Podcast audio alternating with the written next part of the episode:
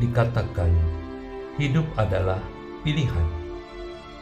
Sebuah pilihan tergantung pada kondisi kita dan dampak yang akan ditimbulkannya. Bagaimana jika kita menyadari keterbatasan kita dan akan ada dampak besar yang dapat terjadi baik kepada diri kita sendiri maupun orang lain yang akan muncul akibat dari pilihan kita? Mari kita simak dan ikuti cerita berikut ini. Adalah seorang ayah yang memiliki putra satu-satunya yang sangat dikasihinya. Sang bapak bekerja sebagai pengawas rel di sebuah jembatan pelintasan kereta api. Putranya sangat suka melihat kereta api dan sering diajak ayahnya bekerja selepas pulang sekolah. Pada suatu hari, sebuah kereta meluncur dengan kecepatan tinggi tanpa menghiraukan tanda larangan yang ada.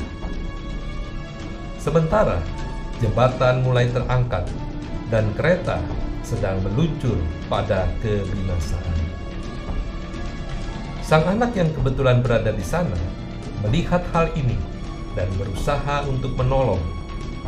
Tetapi malang ia terjatuh ke bawah jembatan ketika hendak menarik tuas rel kereta agar tersambung kembali.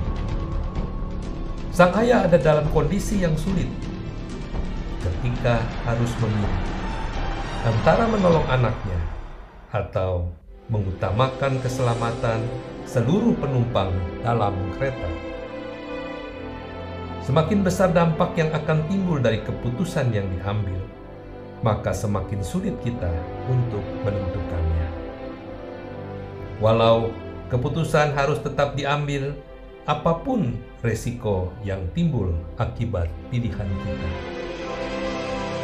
Pengorbanan sebesar apa pun sebagai akibat dari keputusan kita sering kali tidak disadari dan dihargai orang lain.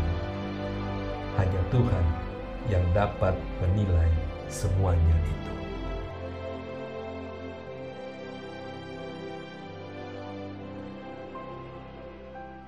Saudara, dalam kehidupan, kita sering dihadapkan dengan situasi seperti di atas. Ada pepatah yang berkata, "Bagai makan buah si malakama, dimakan ibu mati, tidak dimakan ayah mati." Manakah yang kita pilih? Sebagai orang percaya, kita tentu tidak mau salah memilih. Oleh sebab, kemuliaan Allah lah yang harus menjadi prioritas kita dalam memutuskan pilihan kita. Namun, di balik semua itu, kita harus menyadari pula bahwa sesungguhnya ada kehendak Allah yang harus terjadi di dalam kehidupan ini.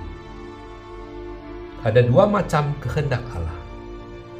Yang pertama, the will of decree, yaitu kehendak Allah atas ketetapannya.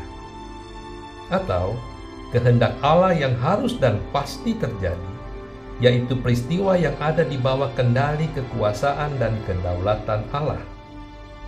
Berhubungan dengan kehendak Allah ini, apa pun yang kita pilih tidak ada pengaruhnya, karena kita pasti akan menerima dan mengalami apa yang Allah sudah tetapkan atas hidup kita kita tidak dapat lepas dari apa yang Allah sudah tetapkan melalui kekuasaan dan kedaulatan Allah atas hidup kita.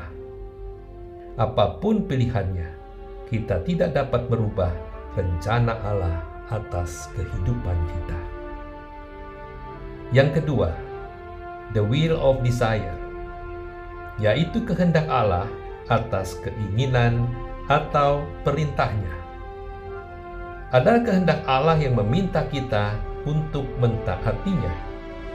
Kehendak Allah ini menuntut kita untuk memutuskan apa yang harus kita lakukan dan memberi kebebasan kita untuk memilih. Di sisi lain, kita harus menyadari karena kita juga dituntut untuk memberikan yang terbaik bagi kemuliaan nama Tuhan. Oleh karena itu, kita harus sungguh-sungguh berdoa minta hikmat Tuhan supaya kita dapat memilih dan membedakan mana yang baik atau yang jahat dan tidak sesuai kehendak Tuhan, kemudian melakukannya. Marilah melakukan pilihan yang terbaik sesuai dengan kondisi dan keterbatasan kita. Kemudian serahkan hasilnya kepada Tuhan. Karena walaupun kita salah memilih, Tuhan senantiasa menyertai dan mampu untuk menuntun kita seturut dengan rencananya dalam hidup kita.